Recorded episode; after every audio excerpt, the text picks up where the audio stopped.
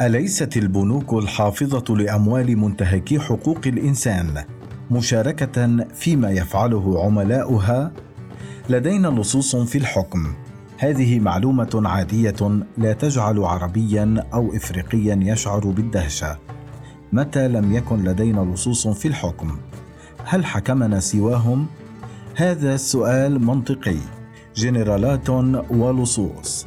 دعاة دين ولصوص. مدعو الديمقراطية ولصوص يبدو أن كونك لصا يؤهلك للوصول إلى منصب مهم بسرعة. يدعون أنهم متدينون وربما هم فعلا متدينون ولا يتركون صلاه ثم يسرقون بعد أن يخرجوا من الجامع. علاء مبارك كاد أن يخطب خطبة الجمعة على تويتر. ردا على ما قاله إبراهيم عيسى في مسألة الإسراء والمعراج. وفي اليوم التالي كشف رقم بسيط من ملايين الدولارات التي يحتفظ بها في سويسرا. هذا حقا ليس مفاجئا. منذ عام 2011 والشعب المصري يعرف جيدا أن هناك مليارات سرقتها عائلة مبارك ومن معها. تسريب هائل لبيانات 18 ألف حساب في كريدت سويس أحد أكبر البنوك الخاصة في العالم. عملاء هذه الحسابات مجرمون ومحتالون وسياسيون فاسدون ومسؤولون سابقون متورطون في التعذيب وتجارة المخدرات والإتجار بالبشر وغسل الأموال وبينهم طبعا أبناء مبارك. متى لم تكن عائلة مبارك من بين أشهر اللصوص في العالم.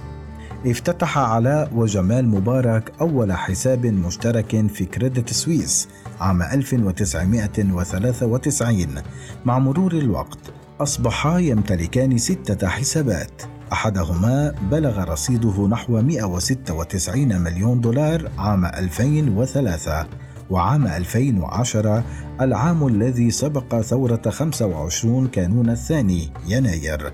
بلغ رصيد حساب يملكه على 188 مليون دولار.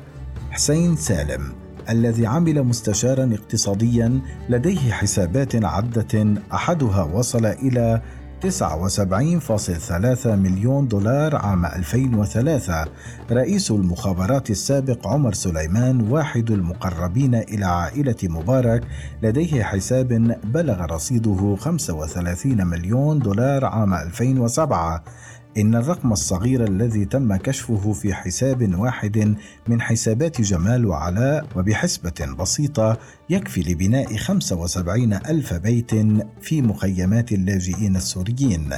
هذه التكلفة بناء على حسبة منظمة هيومن أبل التي قالت إن بناء بيت في مخيمات اللاجئين السوري سيكلف نحو 2500 دولار.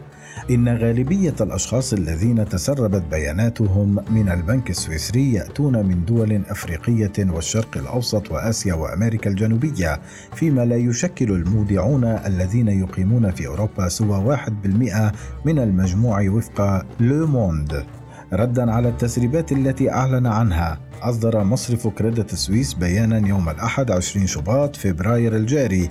قال فيه إنه يرفض المزاعم والتلميحات حول الممارسات التجارية المزعومة للمصرف وإن البيانات المعروضة هي في الغالب تنتمي إلى الماضي وكأن قديم هذه البيانات يعفي البنك من جريمته. ثم ماذا عن الحاضر؟ أليس حاضركم ممتلئا بحسابات اللصوص والسياسيين الأثرياء؟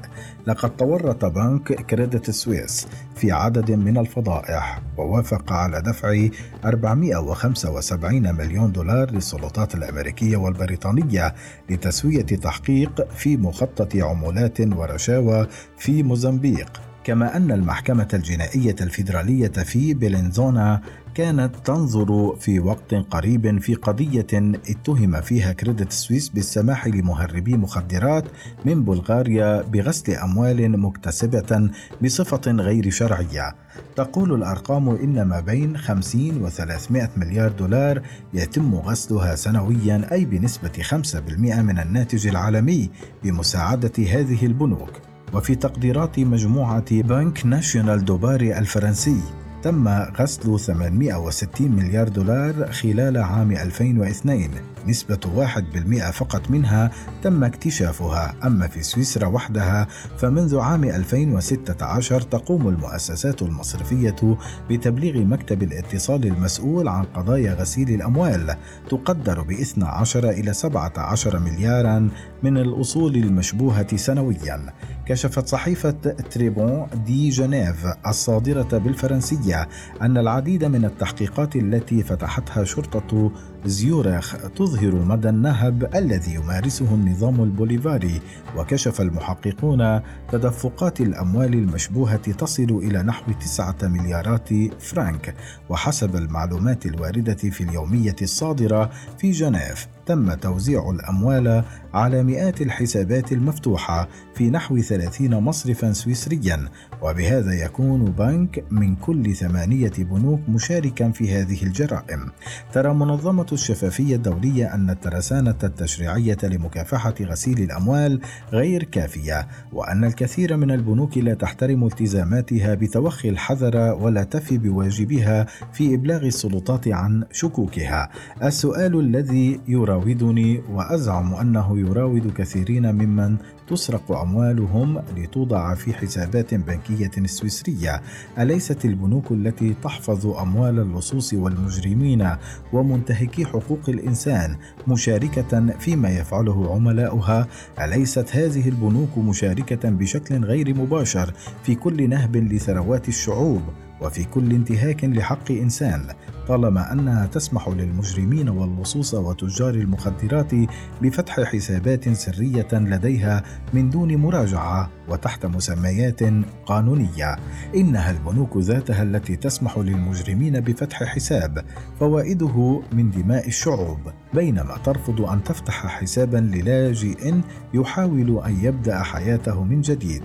إن هذه البنوك لا تخالف القانون حسب تصريحاتهم الدائمة بل إنهم يخالفون الإنسانية. وللأسف هذه البنوك مقراتها في بلاد تحترم الديمقراطية وحقوق الإنسان وكأن الديمقراطية خلقت لشعوب دون أخرى.